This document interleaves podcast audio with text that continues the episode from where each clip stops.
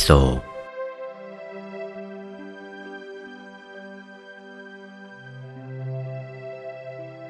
อโศกัง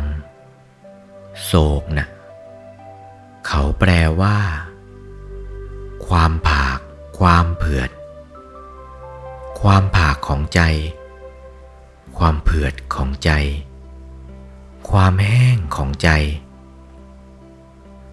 ความแห้งเผือดของใจนั้นเรียกว่า โศก เขาแปลว่า ความแห้ง โสโกโสจนา โสจิตตัดตัง อันโตโสโก อันโตปริโสโก แห้งเหือดโดยรอบ ผาดเผือดโดยรอบของใจ เรียกว่าความโศก โศกนั่นแหละ ที่จะมีกับจิตของบุคคลใดขึ้นได้ ก็เพราะอาศัยใจนะ หยุด พอใจหยุดเข้าไปเวลาใด เวลานั้น โศกผอมลงไปทันที โศกนี่จะเกิดเวลาใด เวลาพลัดพราก จากสิ่งที่รัก ที่ชอบใจ พลัดพรากจากพี่น้องวงศาคณาญาติใด ๆ หรือตายจากกันนั่นแหละ โศกเกิดละพอโศกเกิดขึ้นเวลาใดใจผาดเผือด ข้างในน่ะ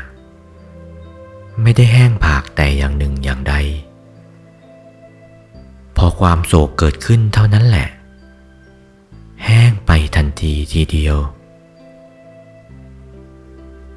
คนมีเรี่ยวมีแรง คนอ้วนนั่นแหละ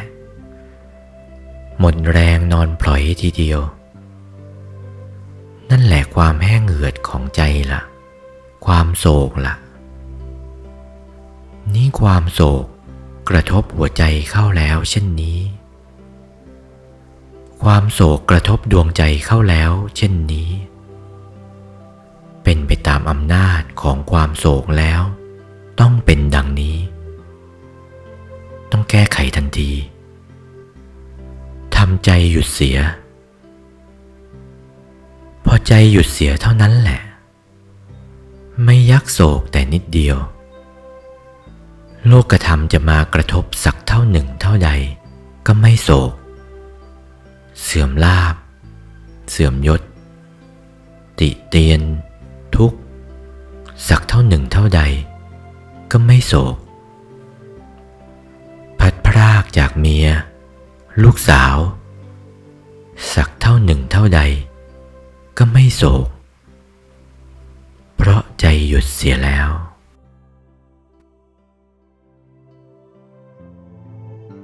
โอวาท พระมงคลเทพมุนี